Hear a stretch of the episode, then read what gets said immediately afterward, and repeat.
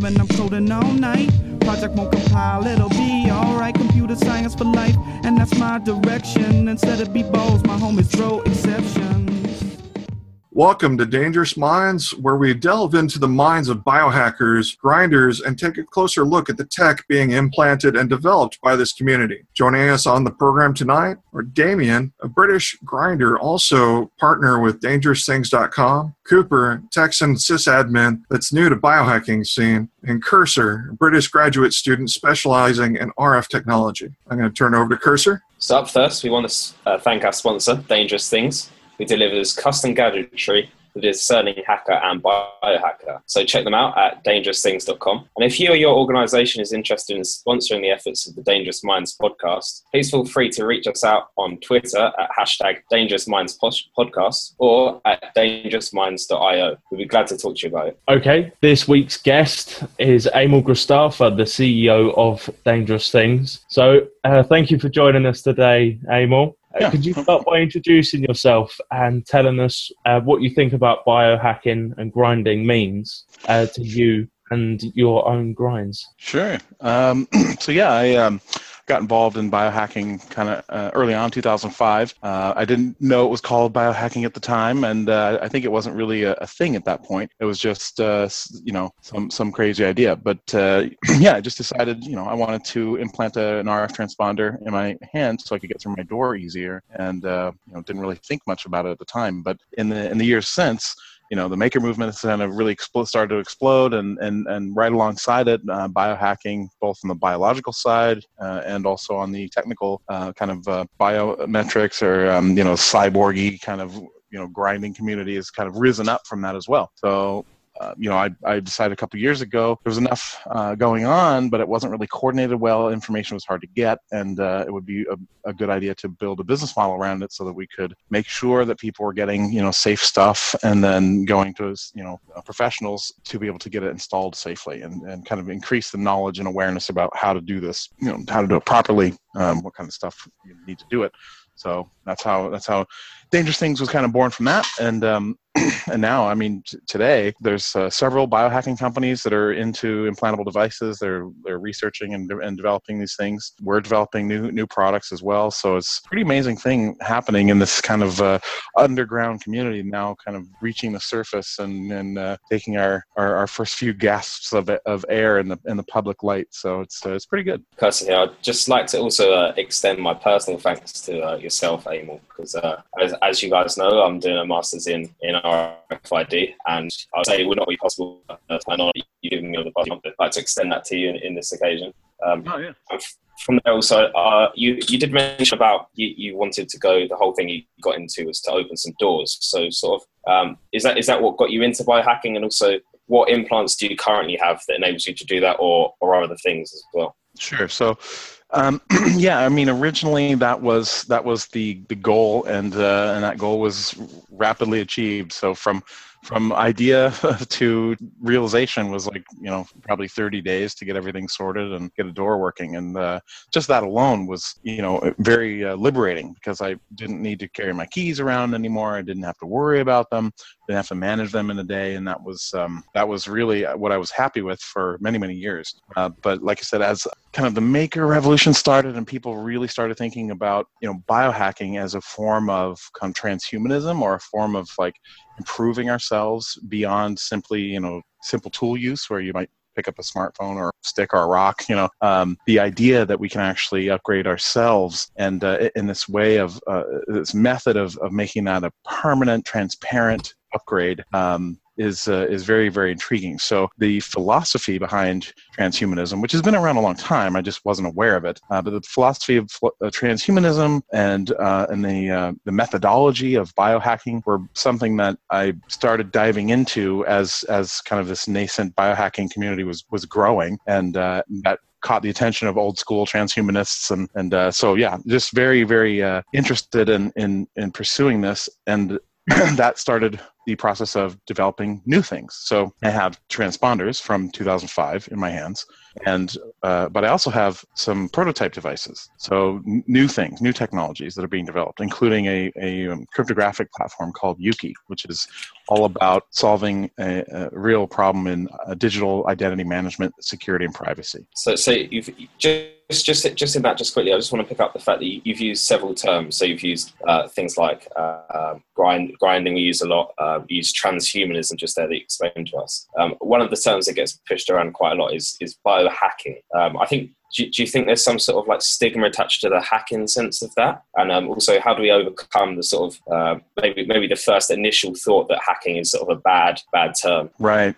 so the, the thing about hacking is uh, is essentially you know the people the pu- general public's you know interaction with the word hacking is usually from you know media and it's usually a negative connotation meaning somebody hacked their way into something or caused some kind of problem or was committing some kind of crime or something. And that's really not what hacking means. Hacking is a neutral term. It just means an unconventional approach to solving traditional problems or to solving problems in general. So a conventional approach to a problem might be go down, you know, path to the left, which is blah blah blah blah. Uh, a hacker's approach is going to be maybe I can find a shortcut, some other way that's unconventional, it's innovative, and it's faster and usually more efficient um, to to solve a problem or get some information or do something right?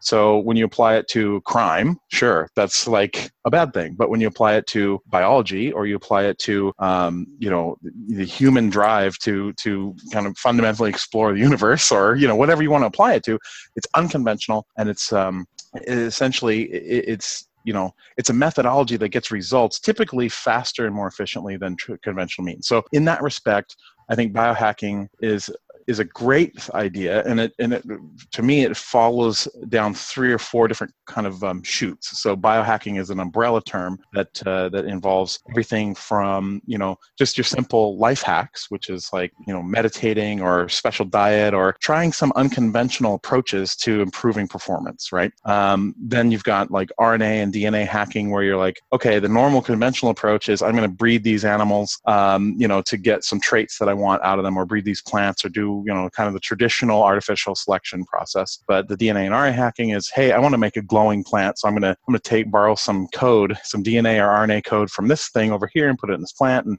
so it's an unconventional approach, right? Um, and uh, that that follows through with like everything from 3D printing tissues and uh, organs maybe one day or bones, you know, to to what we're doing, which is direct augmentation through implantation. So um, that's unconventional, right? The convention is that you're going to, um, you know, need some kind of medical device to recover from an injury or disease or something like that to restore function to quote normal. But um, you know, biohacking says why why not go the unconventional route and go beyond that? Why don't we augment? Why don't we go further? And um, so, you know, putting in an elective uh, device, you know, elective surgery to augment your capabilities as a human being, very unconventional. So it falls under that biohacking kind of concept. Very, very well spoken. Um, now, um, as being AML of Dangerous Things, what are some of your biggest challenges that you face in this role?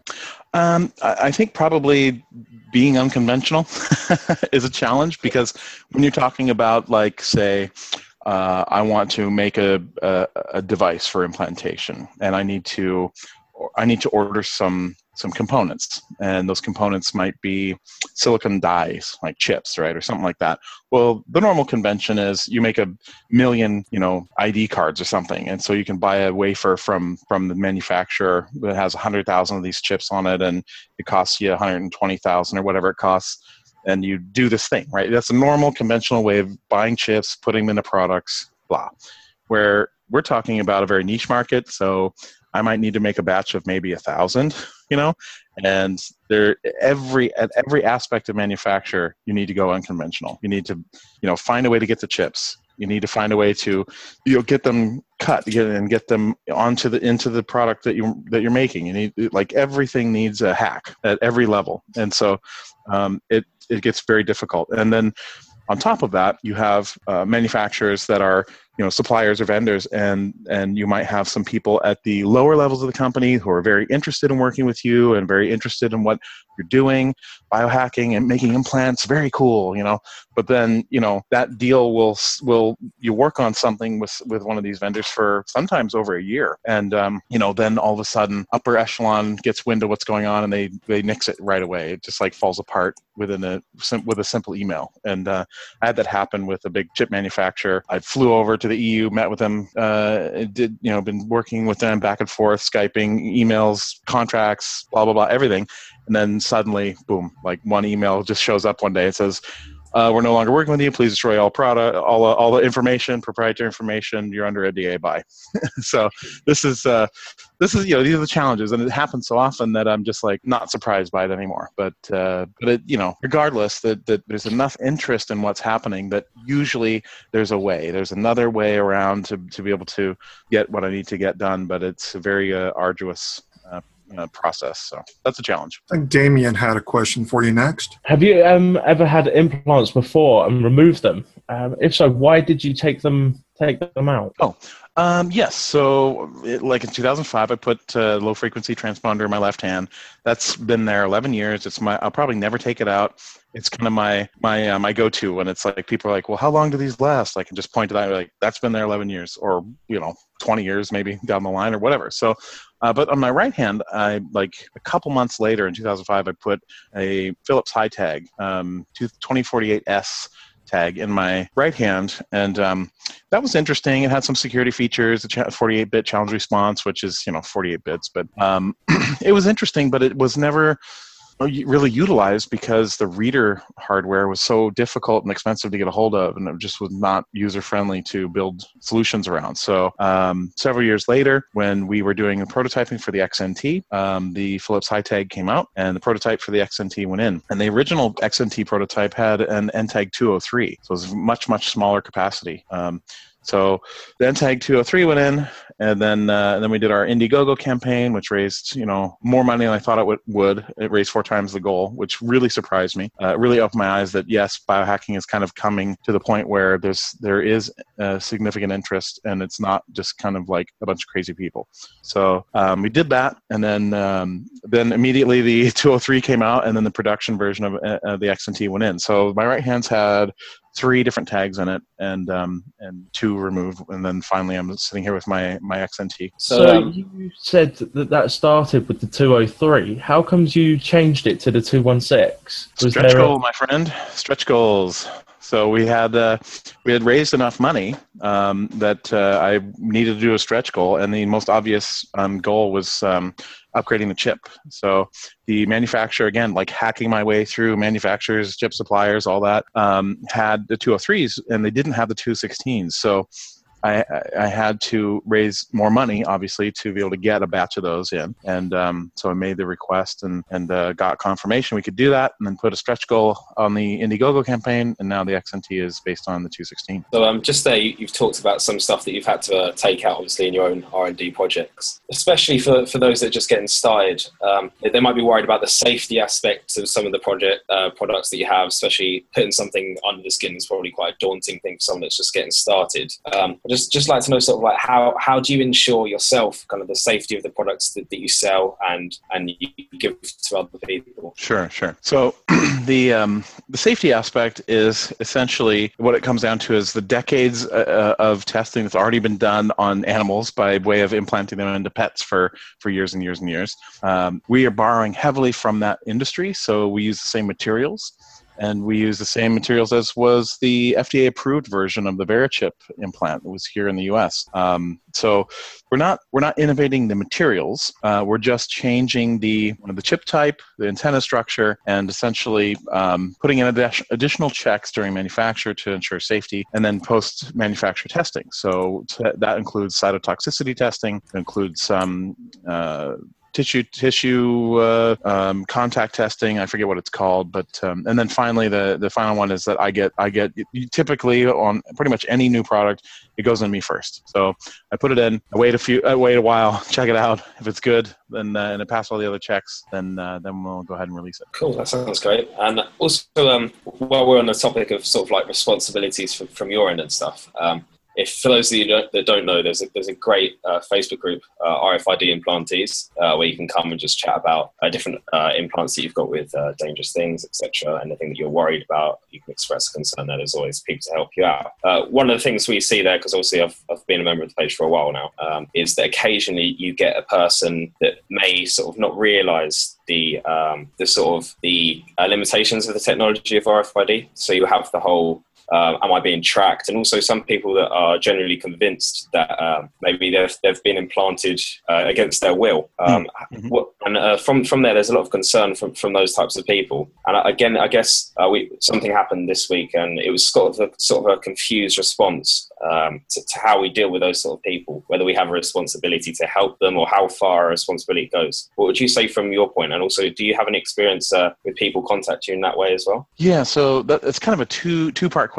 So I'll, I'll do the deal with the first part, and then we'll move into that. So first part is just people's concerns about the technology, right? So um, it's understandable. You know, people that have no idea about this stuff, the only exposure they get to the idea of an implant chip or something like that is from movies. And every single movie is going to tell you it's a tracking device. We can shoot a missile at you. We can find you underground on a mountain, wherever. And it just doesn't work that way. Like it just, it's not a, that's not how this tech tech works. And, it, and, you know, people say, well, maybe not today, but tomorrow. I'm like, well, sure, but that's a, that would be a completely different device, right? Sure. Somebody might make something tomorrow, but it doesn't mean that this thing is going to suddenly become that in your body. It just doesn't make any sense. So, um, you know, in, you could try to go into the technical details about it, but it's like trying to explain, you know, how a you know modern car transmission works to somebody who doesn't is not interested, right? It's just it's pointless. So, the bottom line is, it doesn't work that way. It doesn't. It's not even possible. You, it has extremely short range, which is why it's in the hand. You know, you have to place your hand up to a reader. It's not like uh, it can just read it anywhere in your body. So, yeah,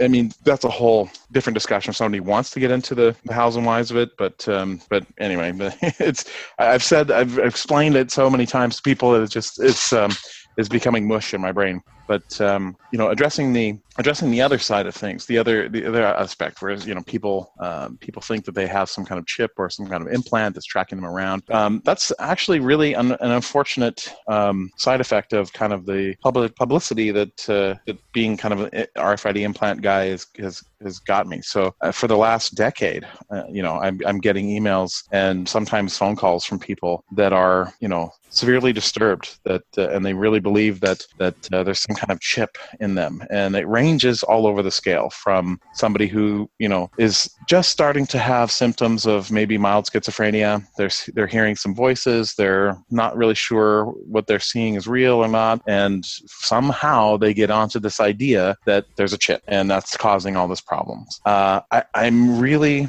you know my, my opinion is that as a community, um, if you don't want to engage with these people, that's totally up to you. But I don't think you know ridicule or anything is going to really help. It's it's it's not the same as ridiculing somebody because they think the chip is like uh, from the devil, right? Like that's a whole different thing. That's a sane person who believes in fairy tales and thinks that you're going to hell because you know that's a that's a whole different thing. You can criticize all those people all you want, but when it comes to somebody with an actual mental condition, it's it's not cool. Like and uh, you know when we see it on the forum i try to shut it down. Um, and my personal approach is i i, I try I, tr- I have a minimum three email engagement um, or sorry maximum three three email engagement. So they'll contact me i'll give them a spiel say no it, this is not the case. We've had several other people contact us uh, but this is this is what it is. You are uh, you know having symptoms of a mental uh, problem and it's you know it could be any number of things but you need to talk to a mental health specialist these chips don't work that way. It's not possible. And again i don't get into technology because they just they're not going to hear it right? Um, but i say look you can you can do a couple things. You can get a friggin x-ray. Let's look at my x-ray. You could see them they're very clear but you know get an x-ray. And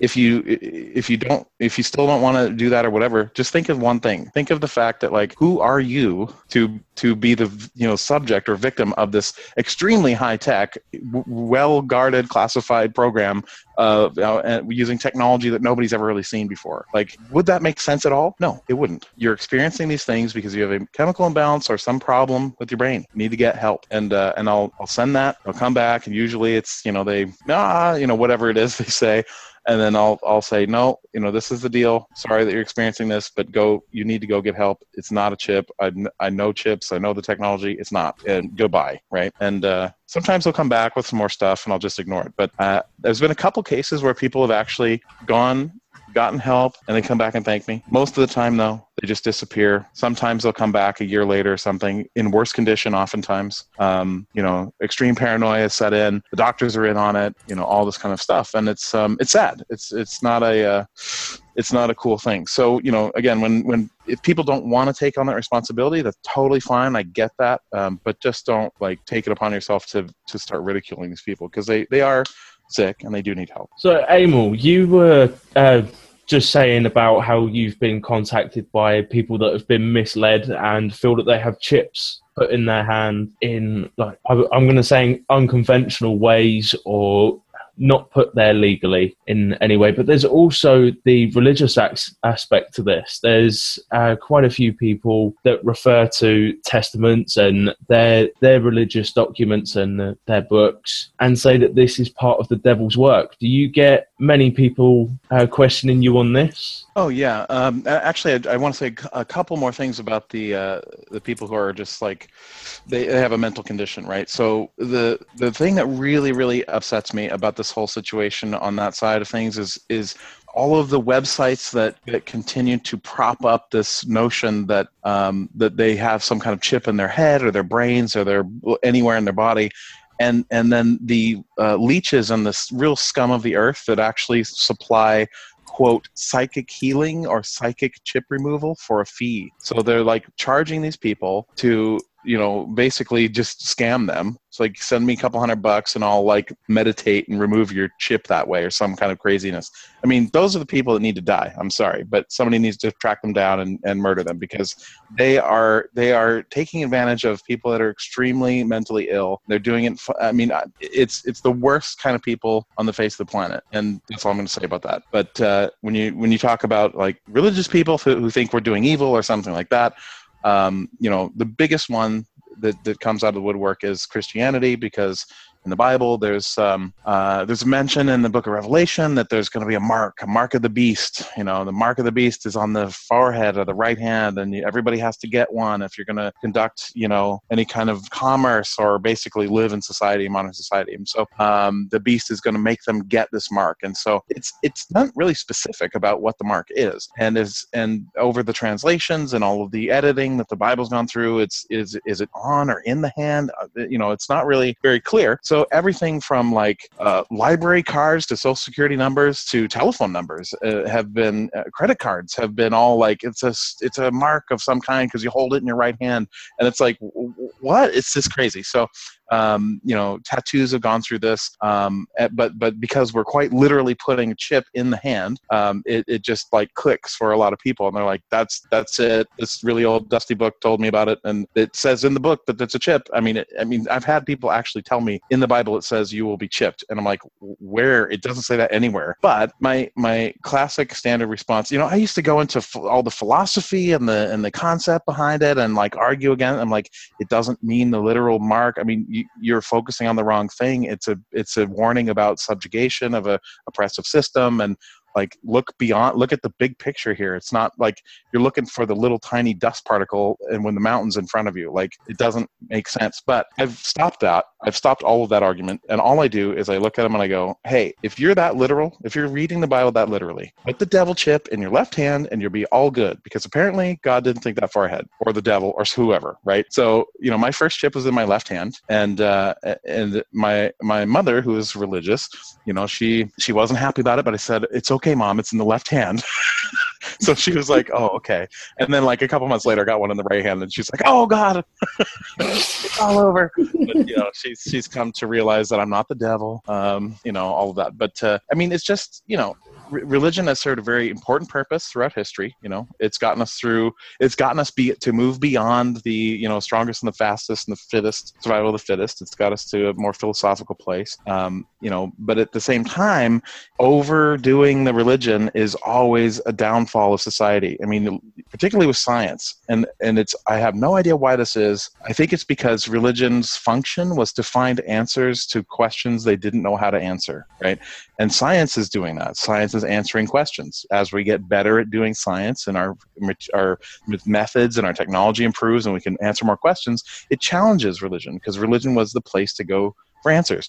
And so, if you look back in history, there's great scientific, um, you know, societies that fell to ruin um, because religion came in and said what you're doing is is the devil's work, and this society literally implodes. And so, I mean, you can see uh, the probably the best example of this is the Middle East. Uh, the Middle East, you know, Arabia was like the center of science and knowledge for for hundreds of years, and then suddenly, and, and mathematics actually, and astronomy, astronomy, not astrology, astronomy um, and all these things. And then like a dude shows up, and I forget what his name is. It's Al something, but um, he just literally shows up, and he's like he's a very uh, wi- widely regarded prophet of uh, I think Muhammad, but maybe not. Um, and he and he just says, "Look, numbers are from the devil. You shouldn't be playing with them." And like I'm simplifying, but but look at the Middle East now. It literally that began the beginning of the end. Mathematics was outlawed. Science was like everybody was like, "Oh crap, this is this is going downhill fast." They all left, and the place is now just a shithole. I'm sorry, but it's like it's never going to recover. As long as as long as that's like the, the main tenet of what people are doing is like this is the, the religious cradle of the of the universe. It's never going to recover, and uh, and I really am scared for for the U.S. because we're in this weird place of like the last 20 years it's just been this resurgence of like creationism and like trying to like override or compete with science for answers. And i'm like you you can't do that. It's religion is philosophy. It's not science. It's not it's not a place for answers. We know that now. We know how to conduct the scientific method. And so um, you know let's do that let's keep doing that but for whatever reason political influence and whatnot it, it, the us has become a, the, the cult of ignorance is real uh, isaac, isaac asimov noticed that or, or no sorry Arthur C. Clarke. Um, recognize that and and um, you know it, it, and I think it's highly it's tied very closely to um, religion getting out of its out of its chute. It's go it's expanding like a cancer into other things, politics, trying to solve you know give answers to to modern problems and questions. This is not the place for religion, and it, it just wreaks havoc. And so, you know, when we're talking about biohacking, which is a very scientific endeavor, um, or try we at least try to make it that right um, it, it's not a place for this. It's not a place for for religious debate, and and it just creeps its head in everywhere. So.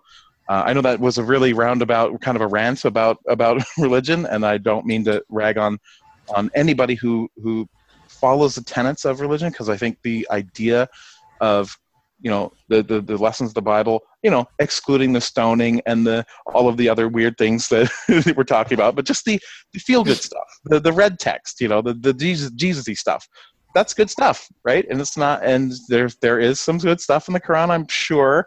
Um, you know, Buddhist, whatever, whatever you want to believe. It's the golden rule. Like, just follow that. You'll be good. Be be. Don't be a dick, right? Like, do the Google thing. Don't be evil, and you'll be good.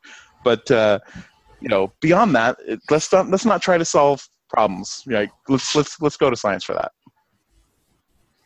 Okay, you heard it here, kids. Um, you know, if you didn't listen to anything here, listen to the words he just said. Don't be a dick. right. And on that note, um, leads into my next question for you. I'm not gonna I'm not gonna start up uh, you know trashing uh, those that are misled, even though I myself am a person of faith and have been educated in that area. That'd be a whole nother podcast that you know, if you ever want to come back and do that, you know, with me, I'd love to go into it in depth. But right now, I really want to know more about in your own grind with dangerous things. You know, this past decade of grinding, what has been your single best moment of achievement, like your aha moment, light bulb? It's like that. That's truly awesome. Or also, you know, it could lead into you know furthering that question by saying, have there been multiple times where you know, you're just going, oh, that's that's just too awesome? Yeah, so there's two that come to mind. Um, the first one was um, with the an experience I had with the magnet implant. And so, uh, for people that don't know, there's um, essentially we have you know computer chips we can implant in the hands, but also um, a magnet is another kind of like staple of the grinder slash bionic biohacker. Um, the the idea is simple. You take a very small bio-coated, safe. I, the idea is that it's safe uh, magnet, and you implant it in usually a fingertip, but it can be anywhere where there's very dense cluster of tactile nerves. And the reason for that is that when you have the magnet there and everything heals up, when you encounter a magnetic field, that induces the magnet to move a little bit. And if it's in a very dense nerve cluster area, those nerves can pick up that very tiny movement very easily. And so you get this sensation. It's almost like a buzzing sensation. And the stronger the field, the stronger the buzzing. And, you know, people have claimed to be able to feel like wiring in the walls, things like that. So, um, you know, we, we worked with another team to make uh, our own line of magnets and, and uh, I put one in my little pinky finger in my left hand. And uh, it was there for a few weeks and i was playing around with it you know turn the microwave on and the giant magnetron and there was making my finger buzz and i was like ooh that's cool and kind of exploring the field you know reaching my hand out kind of feeling the shape of the field. Um, it was really cool but um, you know i would encounter certain things here and there that surprised me like uh, i did a um, I have a little heat sealer for for bagging and i put I put the heat sealer down and uh, got a really big buzz on my finger i was like whoa i didn't expect that that's that's odd but cool um, and so, you know, a few weeks have gone by, and there's there's this there's this thing that happens, and this is why the magnet implant is cool. And people call it a, a sixth sense that you get when you when you put this in. Now you have five senses. You can't really introduce a sixth sense because your brain doesn't have wiring for a sixth sense. So we usually hijack another sense. We, we you know have our phones that ring that tell us things are going on that's hijacking our hearing. We have you know google glass and hololens and things that we're overlaying virtual reality or augmented reality they're hijacking our visual sense to put more information into our brain than we normally get. And so the magnet does that with our tactile sense. We hijack a little bit of it to put different information in. We put information about magnetic field strengths into our brain through that tactile sense. Now some people are just like okay that's big deal right it's just like hearing an alarm go off or whatever but it, it goes beyond that. It, it, there's a you know the brain plasticity concept, the idea that your neurons are always in motion and you know and they're they're in flux because you're learning and the brain's you know shape is changing and the brain is very adaptable. It's plastic, it's malleable, and uh, so brain plasticity is the idea that you can essentially make the brain adapt to do almost anything uh, if you train it. And so the the thing that really kind of hit home for me about the magnet was I was walking around with it. I'd already done all the things. I played with all the things, and um, and now I just had this magnet, and I you know occasionally would use it. So I was walking into the library, and it, it had been many months until since I visited the library last, and so I was walking through the through the front gate, and you know they had those 1970s giant you know gate things you walk through uh, to make sure you're not stealing books. Well, those are old technology. The the most popular type of that technology is this, what's called a bit tag. It's a it's a little tiny magnetic resonant strip that goes into the book, and um, the it, the way it works is just if it's a huge electromagnet. And so when I walked through, it buzzed my finger, and um, the reaction that I had was not to look at my finger, which normally you would do if you just felt buzzing on your finger. Uh, it wasn't that I just you know thought about oh hey my fingers buzzing that's weird. I i what i what happened was it was so strong and so immediate that i i stopped. I physically stopped and i just like looked around and was realizing immediately that there's the field here there's a really strong field. So i'm like i want to know what's going on. I start looking you know and, and i realize, oh it's the gate it's the it's the thing and then i kind of played with it.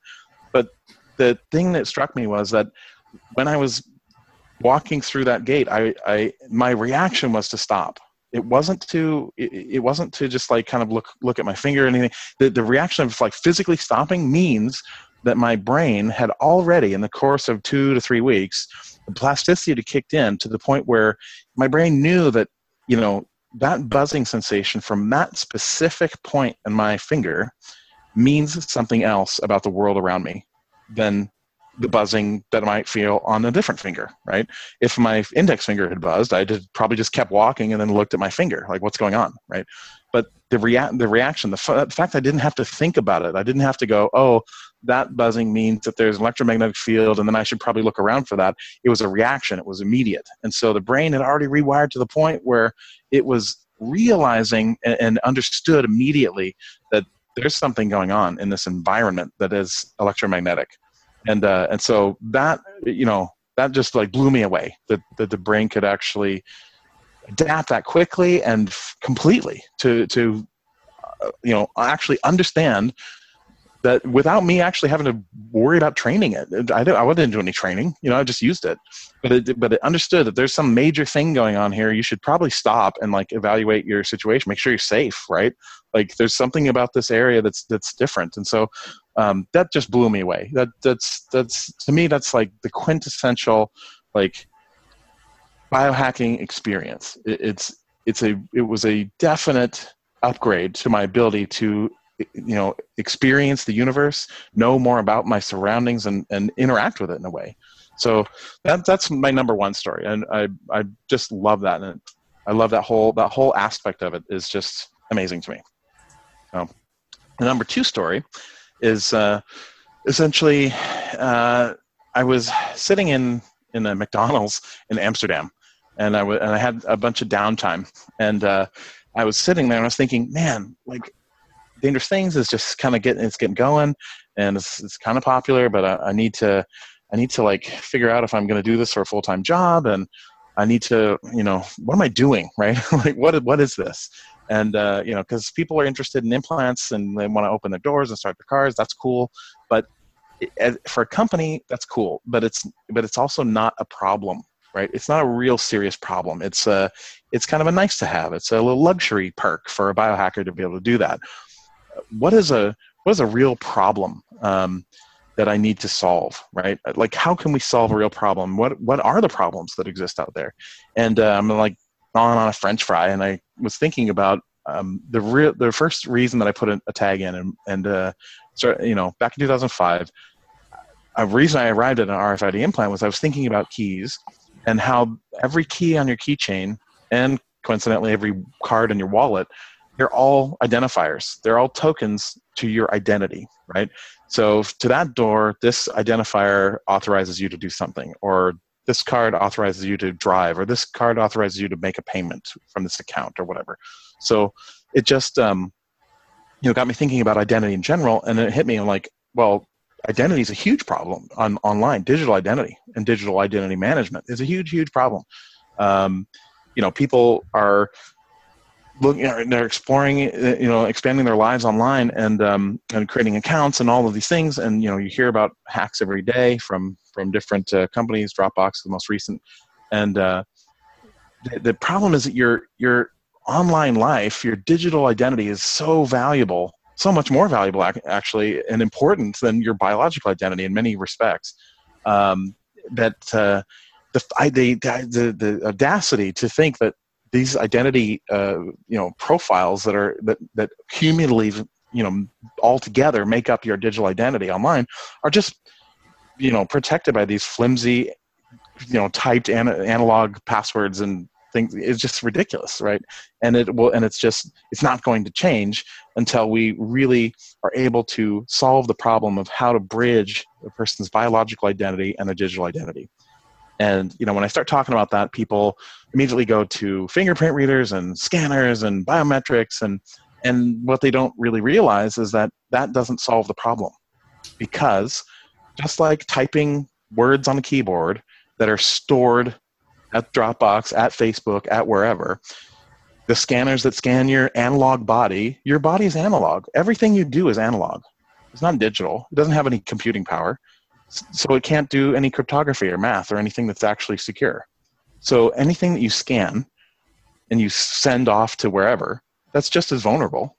And so it doesn't make any difference. Not to mention the fact that like you know your your bio data is everywhere already. You leave your fingerprints everywhere. Your DNA gets left everywhere. You know, I can get your iris and even thumbprints are taken off of photos off Facebook. So, you know, police are using fingerprint records to produce 3D printed thumbs and open unlock phones. I mean, this is your body is analog. It is not secure. It's not a secure token. It's not designed to be. And so, why don't we take why don't we take that idea, that secure token cryptography concept, make it an implant, put it inside of us, and be and essentially make our bodies into uh, you know add the capability of being able to do cryptography. So that kind of like idea was like an aha, like oh this is this is great, this is a great idea. Um, so I was very happy to leave at McDonald's and start planning planning the Yuki, which is um, now almost ready for for beta testing. Um, so our full cryptographic platform, uh, implantable Java card platform, which I, I love the I love everything about Yuki because it solves that identity problem. Use that cryptography power of cryptography literally puts the power of cryptography in your hands. Um, it also is a platform, so it's programmable. You can future proof it. You can put new elliptic curves in there if new curves are created. You can store encrypted data. You can process cryptography. So unlike you know an RF transponder, which might have some storage, where you just write some data on it and that's it, the Yuki actually processes. It's a processor. It's a little tiny computer. So you can send it unencrypted data. It will do the encryption with keys internally that you don't have on your compromised laptop or your phone that's been hacked, and send you back the data. I mean, this is this is like a fundamental shift in how internal computing and cryptography and identity and security and privacy uh, can be done, can be leveraged. And so, yeah, I'm pretty excited about it. So I think everyone in, in general is really, really excited about the, the Yuki. Uh, there's a massive sort of buzz around what you can do with it. Um, I guess at, at the moment, uh, you know, I don't, don't want to make you give anything away or anything like that, any top secret information, but it's kind of like a massive buzz. There's still people that are not not sure like to, to where this will end and whether it's a, a platform that can consistently be developed to do new things as an, uh, an infrastructure already, or is it something that you're going to take and sort of develop? And what do you sort of what do you what do you see it turning into? What, what's what's what's the idea of eventually? Will it will it be something that doesn't become obsolete? It's something that will, will change as the needs of the person changes. Yeah. So this is um, you know this is another great thing. So the fact that like my my XEM, like my low frequency transponder, has been on my left hand for over a decade. You know, people are concerned about obsolescence, but the reality is, know, technology might move quickly, but applications, standards, people, they move slowly. And so, even at the time of getting implant in 2005, that chip type had been around forever, and it had become a kind of de facto standard. And because it's so popular, you know you you can buy a reader today 11 years later that will read it and and i don't foresee a future where i'm not going to be able to use this chip somehow some way with a reader the thing about yuki is that you know the the obsolescence comes the fear of obsolescence with yuki comes around the the power of the cryptography itself so people are always like well some somebody might figure out a way to get around like aes encryption right which I seriously doubt but let's suppose that's true. Somebody's figured out a way to like, crack AES encryption. Well, if you have a hardware implant that just does that and there's no platform, then you have to take it out. But Yuki is a platform. It's software. You can load new, improved, better encryption software onto it, and the you know that's that's. I mean, it's it's a future proof. I don't I don't see uh, personally a reason to ever have it uh, removed.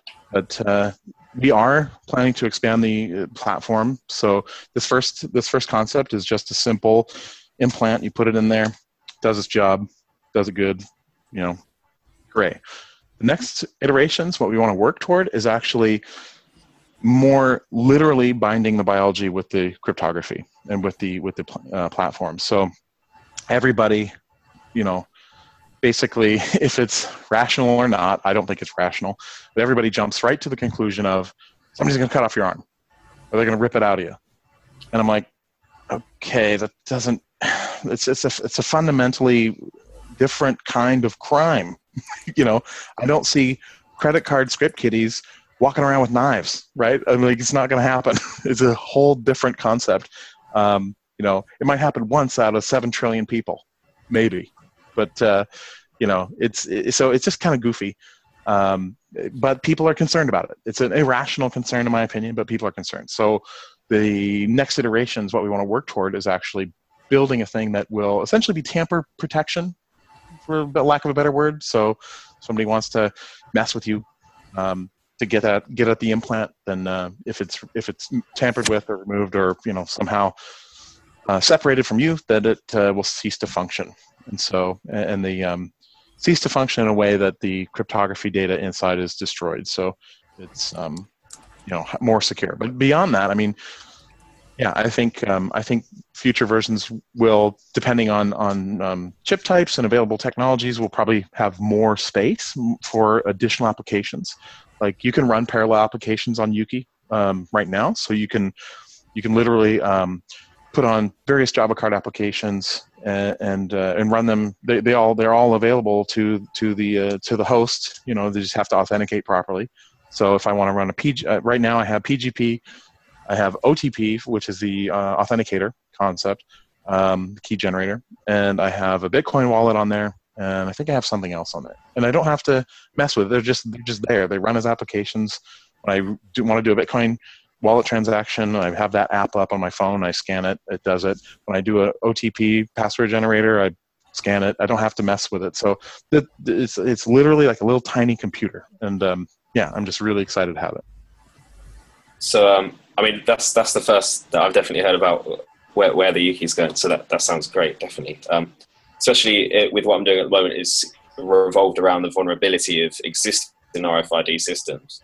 Uh, what you're explaining is, you know, how how everything can come together and maybe like make some of those security issues at least a little bit more difficult, um, if if not totally secure. Especially things like uh, you, you, talked about security. If, if, if a certain security becomes obsolete, you you can change it. So you're not you're not confined to a certain you know ob- obsolete sort of uh, redundant card, uh, which you find with all RFID systems at the current time, uh, which seems def- definitely great uh, and I've advantageous, especially for, for businesses or any other own implementation, things like that. Um, you did mention about the, the, the, sort of like having the Java. Is it is it going to run like a sort of an application, or is it going to be um, something that that's existing again, or um, something that might might be open for, for other people to develop with in the future?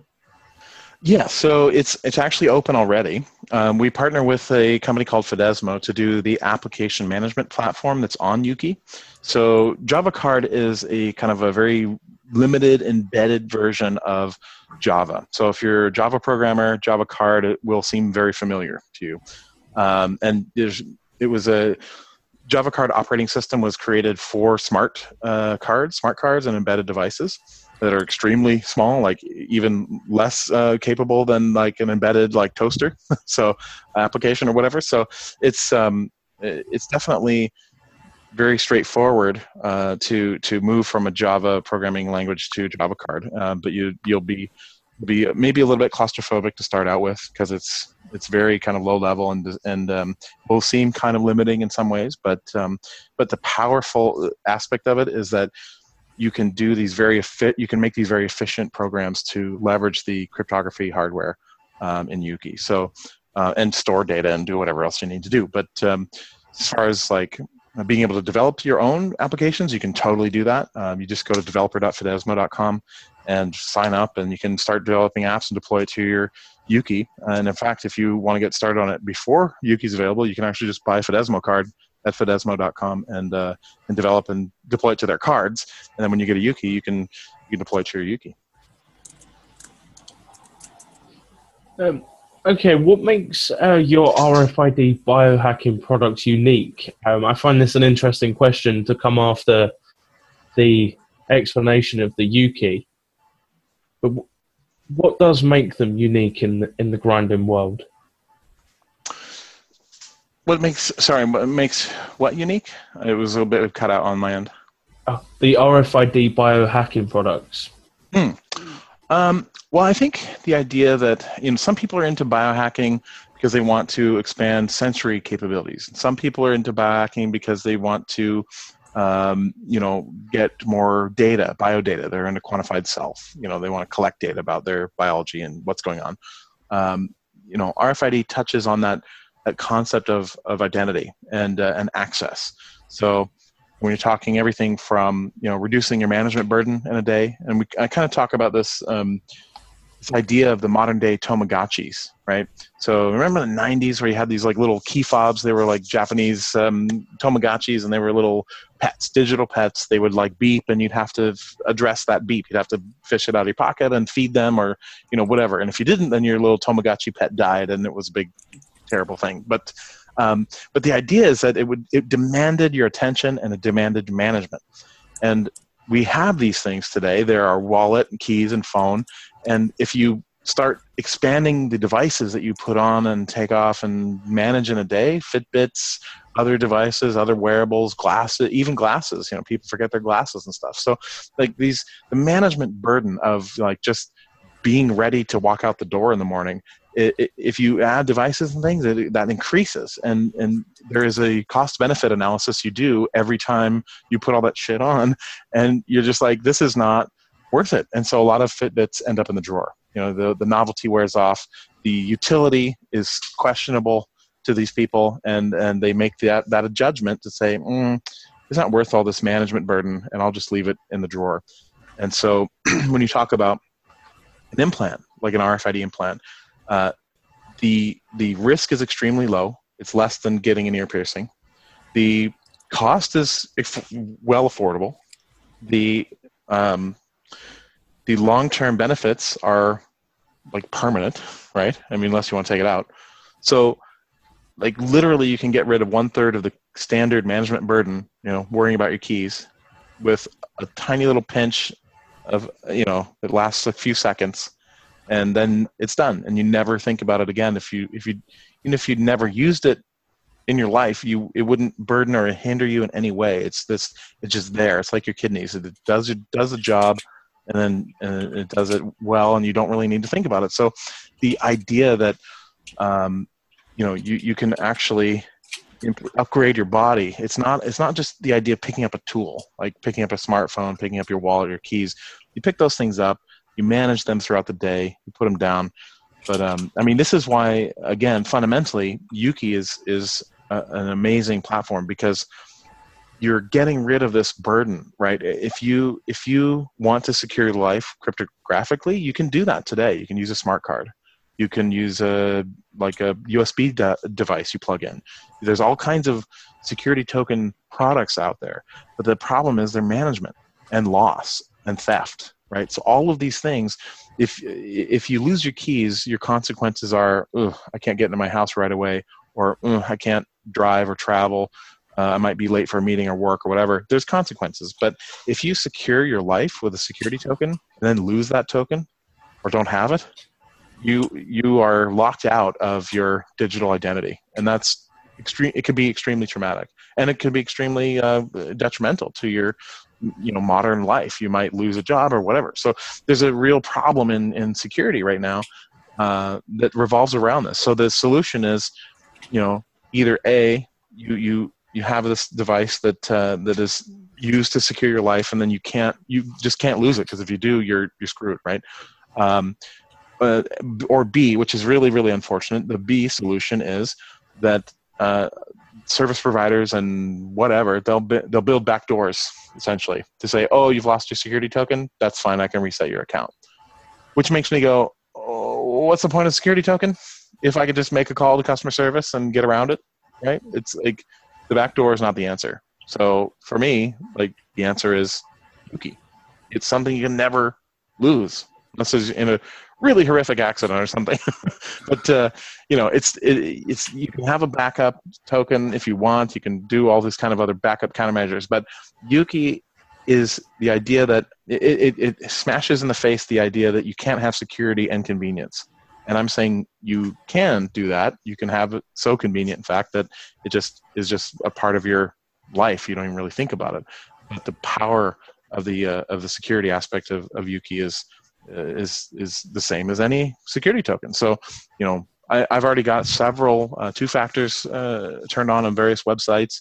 I really can't wait for the U2F uh, standardized two factor to really take hold. Um, you know, so there's a lot going on and uh, you know, I already have a U2F app on Yuki. I'm just waiting for different websites to support it. So, yeah, very exciting. All right. So remember, uh, from what he just said, Yuki's set to be released by dangerousthings.com, but if you're a Java coder, start building now and pick up uh, pick up your kit from fidesmo.com. And with you know, with that, my next question for you is: since Dangerous Things offers quite a variety of products, if I was new grinder biohacker just getting started, what would you recommend? Hmm. Yeah, I think the idea that uh, you know the the two staples are kind of like magnets and RF implant. I mean, you can look pretty much now if you're if you're into doing direct augmentations, you know, like the the RF implant is the very simplest thing you can do, and it's literally you know you can you can talk to your doctor about it, but we have a network of professional body piercers and body modification artists. Um, you know, they're they're very familiar with needles, aseptic procedure, safe product safety protocols, all those things. And uh, you know, you get a kit from dangerousthings.com. Look at our partner map, and if there is no partner, we have a we have a guide on how to approach a local piercing professional. Um, kind of introduce them to the idea if they haven't heard about it before, and uh, kind of uh, you know like ease into it. You know, if you if you just email a bunch of uh, people randomly, they're just going to say no because they're they don't know what you're. They think you're crazy. Think you're a crazy chip person. So, um, but uh, anyway, yeah, the the XNT is probably the best idea uh, for for a beginner. The we, we it's a it's a full um, NFC compliant uh, ISO 14443A uh, compatible and compliant uh, implant, but uh, you know we're thinking actually maybe about looking at doing a um, a package deal for the XEM because the XEM is a low frequency tag. It's very simple. It just has an ID number on it. There's no storage. You just, nothing like that. It doesn't work with NFC or phones or anything like that. But it's it's simplicity and low cost. You can buy an XEM and you can buy an access controller that reads it, and uh, and together it's still less than hundred dollars. So you can take those two things and just build a very simple access control project. You can set up a door to, to open when you when you scan your tag. You can make a, a lockbox or a fire safe or you know pretty much anything. I use that access controller on my motorcycle so that when I scan my hand, I don't need my key. I just hop on, scan, and go. So there's you know a ton of things you can do with it. It's uh, and it's and it's cheap enough that you can um, you can do it to not break the bank. Cool. So um, you just sort of discussed there, like sort of sort of getting into it and um, you know having your first sort of um, trip, if you like, into into uh, the biohacking scene. Um, now, for, for, some for someone that's you know again sort of just getting into body modification, you know maybe someone that's hasn't gone as far as maybe ear piercing or something like that. Um, I guess again is is very very daunting. So um, to, to, speak to someone would, would be great. If, if they can't find that, what, what sort of thing would you say would be best to sort of um, how would you approach it?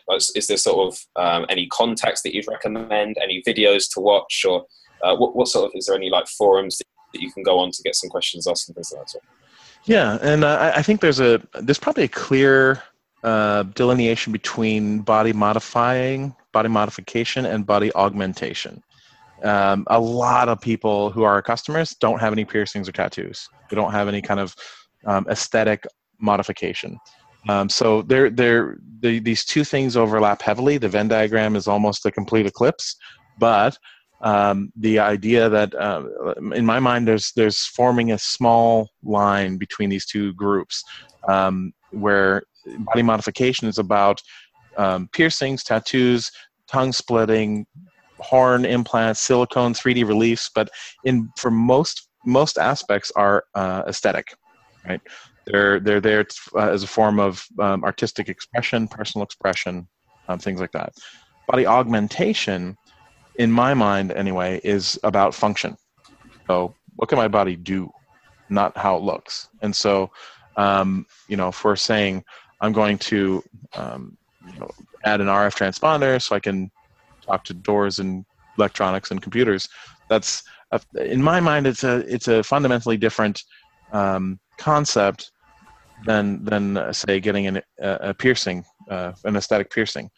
But uh, even though the methods are very similar, it's a needle procedure. You're dealing with skin. Um, the the reasoning and the uh, the the ideals behind it and the convictions behind it are are fundamentally different. So if you're into and like I say, there's a ton of overlap. There's a ton of people that are way into body modification. They have tons of, of aesthetic piercings and, and modifications, tattoos and things, and they also are into you know augmentation. Right? Um, and uh, that's not a that's not a, a knock on modi- modification at all. Uh, it's just uh, there it, there seems to be this delineation in the in the customer base. It definitely describes me. I'm not interested really in the, in tattoos or piercings, but uh, but the methodology they use to to uh, to kind of hone their craft has been made made perfect sense to partner with body piercers to to be able to get people to have these done in safe uh, methods and safe ways. So. Um, you know, if you are if you are thinking about doing something like getting an augmentation, um, then uh, get comfortable with a body piercing shop um, because you're probably going to go visit one. But um, but yeah, like you can basically get online. Uh, you can go check out. There's a couple forums. There's we're we're just starting a forum about our our products and things. Forums uh, is forum.dangerousthings.com. Uh, but there's a real popular one, biohack.me, biohack.me. Um, but it's a bit uh, it's a bit heavy if you get in there because there's people that are like, I'm going to cut off a big thing and stick a big whatever in there. So it could be a bit shocking if you're totally new to the idea um, but it's fascinating jaunt down the in, down the rabbit hole, you know, to see what people are into. And um, once they've had that sort of introduction, I know you're saying you've got some some uh, recommended piercings that you've partnered with. Uh, they're available at um, dangerousthings.com as well. Um, yes. So yeah, there's a little um, dangerousthings.com slash partners, and but it's all in the in the kit as well. Um, so there's it's very clear how to find partners. So, so once you've found your partner, you've got everything done. How easy is it to pick up? Because obviously RFID is still quite a quite a new technology for, for the for the layman, if you like. Um, so how how easy is it to go from that step of I've got this thing in my hand to now opening my front door or starting the car and think, things like that? How easy is it to make that step? Yeah, so the application side, in many cases, there still needs to be a bit of electronics knowledge, understanding, um, or you need to know somebody who, who can do that, uh, help you out because you know cars aren't designed with RFID readers on them. Um, but when it comes to like the most simple thing, like a door lock, um, there are door locks, so you can just literally buy an electronic lock and replace your door lock. And with, I mean, with the, the, the most technical knowledge you need is how to take a door lock out and put a new one in.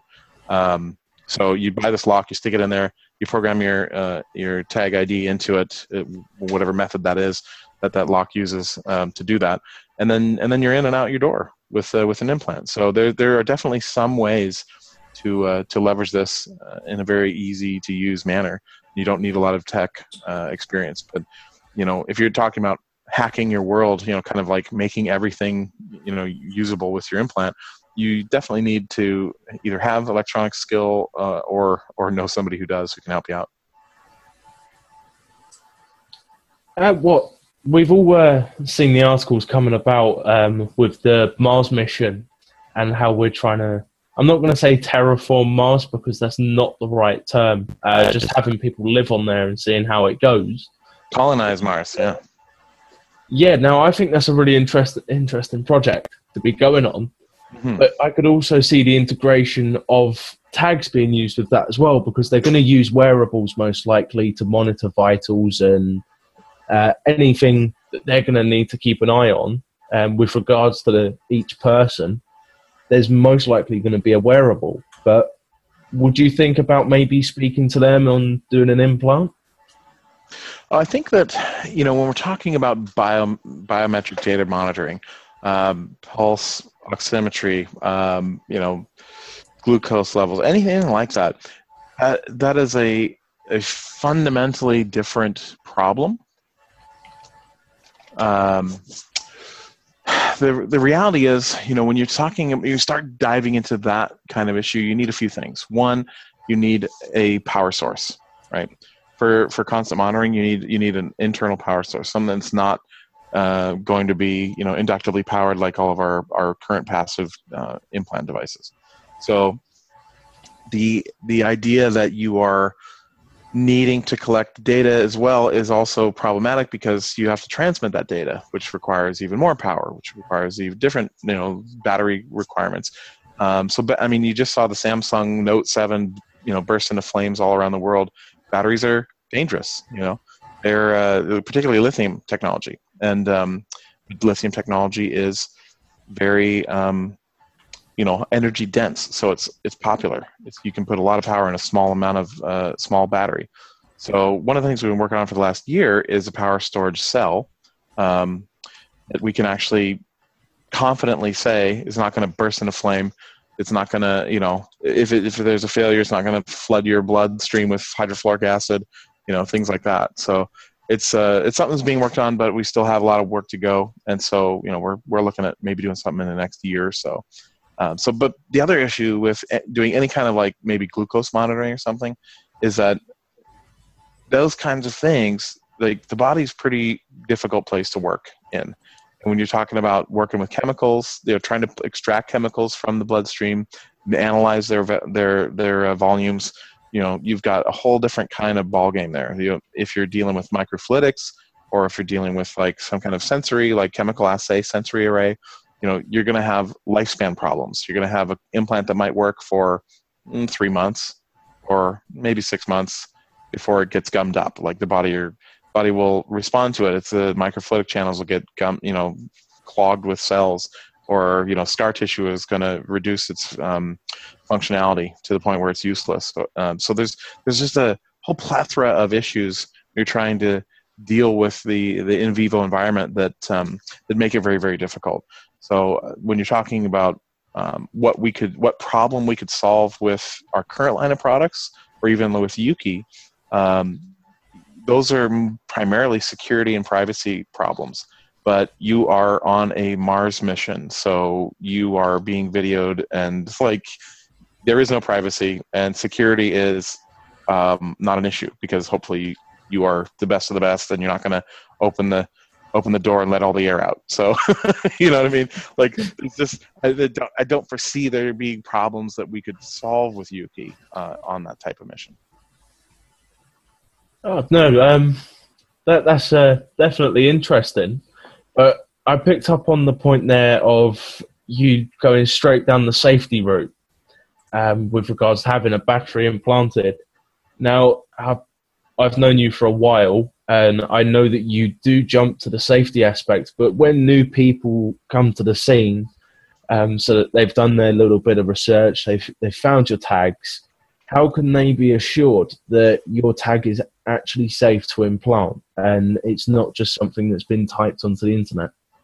Sure. So, you know, the thing about safety testing and law in general is that they're both uh, kind of interpreted. They're both, uh, you know, people people just assume that these are concrete, rock solid things, right? The law is the law; it's rock solid. Um, say it's a device is tested, it's safe, or a device is FDA approved, it's safe, or whatever. But it really, it really is. You know, the the this, the most terrifying thing is that a consp- you know a conspiracy theory theorist sets up um, you know the, these conspiracies because the reality is that nobody's in control and it's all spinning out it's a big spinning mess and that's more terrifying than having some kind of ominous person controlling everything right? So it's the same with, when it comes to um, like testing or anything. The fda says do a bunch of case studies um, do a bunch of like test it as best you can you know and uh, and if we like your we like your case studies we'll we'll approve it. So you know VeriChip they went through all this um, different different test studies and things, animal testing, blah blah blah, and uh, and we you know they've got FDA approval in 2004. Uh, so we use the same materials, and so we could file a 510k form um, that would essentially say ours is very much similar to this. There's a couple tweaks. Can we get approval? And we probably would have gotten approval very easily. But for us, the problem is that the uh, the the FDA approval of any of our X series implants as a medical device by the FDA would automatically mean that piercers could not use or implant them, right? Because it's it's essentially saying this is a medical device. Piercers shouldn't be playing doctor, right? So we're keeping it purely in the realm of you know functional body jewelry. Um, and we have warnings that say this has not been evaluated by any regulation, you know, regulatory environment uh, or or you know association or or anything um, because it hasn't. Um, and we want to be very clear that, that you're a big big boy or a big girl and you're making your own decisions and hopefully you'll do some research um, i I really personally can't stand the idea uh, that kind of proliferates that is the consumer has no responsibility, right? And it's all the responsibility of everything of everyone else. It's it's uh, particularly when it comes to this. I mean, I named the company Dangerous Things almost as a joke, uh, you know, but it's now turned into a very real, um, useful tool in, in in deflecting some liability. Because if you as a person go to the court and say, "Hey," I bought this thing from a company called Dangerous Things, and there was all these warnings, but then I jammed at my eye, and now I'm blind. Um, you know, the judge is going to go be like, "Hey, what are you talking about? You, you know, the, you're you're nuts." But if I named it like these are very safe things.com, trust me.com, right? It's uh, and then you know I'm like, yeah, it's all good.com, and then somebody does that, the judge would be like, well, you were giving assurances, right? And you know it's just uh, so it's all it's so messy and convoluted because of this interpretation problem and so the best anybody can do is just um, i can point at and say look i've had one for 11 years thousands of people have them they've had no reports of any infections no reports of any rejects rejections um, you know no breakages we've done these these tests you know we did crush testing we did cyto testing we did all these things um, so if you're happy with that as an adult person, go for it. If not, then don't. Don't buy it. So that, that's about as far as I'm going to go in in uh, kind of making an assurance of safety. All right. My next question here is uh, apparently Ryan and Ash have been working with you for a while now, and they've noticed that on a personal level, how passionate you are about building a community, how important it is uh, for the community for the development of biohacking, and how to maintain contact with that community as well. Yeah, I mean, bio, biohackers are an interesting group of people. Um, they uh, often take uh, personal responsibility for their decisions and choices, and I, I really like that. and I admire it. And um, you know, when it comes to um, people that understand the philosophy of you know kind of transhumanism where it's my, my definition very simple it's just uh, an international movement to fundamentally change the human condition and that for me means kind of everything it's it's an extension of what we've been doing for millennia you know picking up rocks and sticks using tools to better ourselves and our, enhance our capabilities but now we're actually literally able to enhance our capabilities, our our real true capabilities as human beings. That a fundamental difference when you put something inside your body versus pick it up and put it down. There's that that permanence and that brain plasticity that kicks in. It mono, it, it changes you psychologically and it changes you as a human being. Um, I now have the ability with my Yuki implant to do cryptography. Me, not my computer, not my laptop or my phone, but me. And you notice this verbal change in other people that do this. It's like i can i can do this i can open up uh, this door i can talk to this reader. Not i have a card that i use with a reader or my wallet can talk to this reader. You know what i mean? It's uh, it's fundamentally different. So and that's um, other people that get that and they get excited about what that means. I, I just like talking with those people and and and i like providing new things for them to be all excited about it's uh, it's uh, definitely fun I think Ryan has another question for you. Um, yeah, what do you see for the future in in the biohacking community? Do you see um, what road do you want it to go down? Is more of what I think I want to ask here. Well, I think the the interesting thing is is where it's come from, and uh, and where it's going is anybody's guess. But when you t- when you think about like when I think about the public's reaction in 2005 when I got a chip um, it was very negative. There was a lot of um, threats thrown around and a lot of like hysteria. Um, then it kind of died down, and today there's different issues going on. Um, you know, I did a smart gun project, and that raised some hackles here in the U.S. and more threats and whatnot. But what I find very interesting is the idea that uh, there, there's the uh, the exposure effect, the the premise that like the more you get exposed to something even subconsciously or something you know you're not aware of the more favorable you'll view it or at least you'll be more comfortable with it so it's less shocking and um, you know it's like when you hear a new word uh, and then you suddenly hear it everywhere. Well, it's not because everybody's suddenly using it; it's because it's always been there. You just haven't paid attention. And so um, the same is true of the chip implant, right? So since 2005, I've been in media almost constantly, and that exposure has softened people's reaction in general. So in 2005, I would tell somebody I got a chip, and they would be physically like they would recoil, be like, "What?" Um, and I'd show them, and they'd have a big issue with it. Um, they'd say, "Are you crazy? What are you doing? Why are you doing that?" Now today, people that swear they've never heard of it before, they swear up and down that it's new to them. I show them, and they're like, "Oh, well, that's weird. Um, well, good for you. I'm, it's not, not not for me. I wouldn't do it, but good for you, right?" So the reaction is is completely different, um, and it's it's noticeable general in general across the plane. So the idea that you know, one of the things I say on the website is you know the the socially acceptable of tomorrow is is being defined by boundaries pushed today. And and we are excited to be a part of that. And that's that's the power of biohacking today is that you know the googles and the samsungs and the apples they're not going to make implants today. They're they're making wearables. They're continue to do that. But if implants are ever going to be powerful and ever be um, mass adoptable right and mass adopted by by the general public for the betterment of all humanity we have to be those boundary pushers today and we're doing that. And so by being by continuing to do that and to continuing to do it in a safe way like nobody's died right? Do it in a way that's responsible. We that power of what we're doing today is going to affect humanity in the future. Even if we don't have a direct effect even if dangerous things never makes it out of the garage the things that we're doing in the public light today are far more important for humanity in the future. So that's what i'm excited about you you just mentioned the smart gun project, and as a father myself, I would really want to see this happen. Can can you tell us more about that particular project? Yeah, um, basically, I wanted to um, get a gun, and uh, I didn't want it to just be open for business for anybody who picked it up. I wanted to be the one, only one that could really operate it, and um, so you know that that was important to me. I didn't want to bring a gun into my house until that was the fact. So I planned it out. I looked for a gun that I thought would be a good gun to get, and I said, okay, I, I know I can probably mod that one um, to be able to put a reader into it and make sure that it only fires if I pick it up.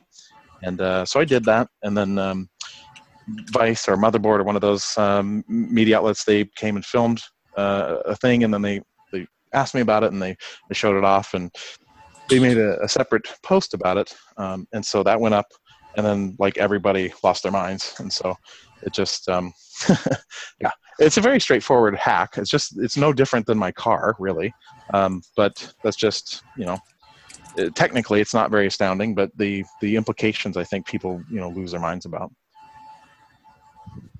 Okay, thank you very much for, for talking to us now. Um, so that's it's Amal from Dangerous um, things.com, talking to Dangerous Minds podcast today. Uh, definitely check them out dangerousthings.com. Um, they've all got loads of things always going on over there, uh, from the flex to what you've heard today about the UK and things. Um, so, yeah, thank you for coming along again today. And we want to thank you again for listening to us. Explore further the tech and the people behind it within this fastly growing community of biohacking, grinding, implantable technology today please feel, feel free to reach out to us with questions or comments. You're, you're welcome to find us at dangerousminds.io, and perhaps one day we'll be talking to you about the work you do and the projects you're exploring or developing. Until next week, seek the spark lab and I'm coding all night. Project won't compile, it'll be alright. Computer science for life, and that's my direction. Instead of be balls, my home is throw exception.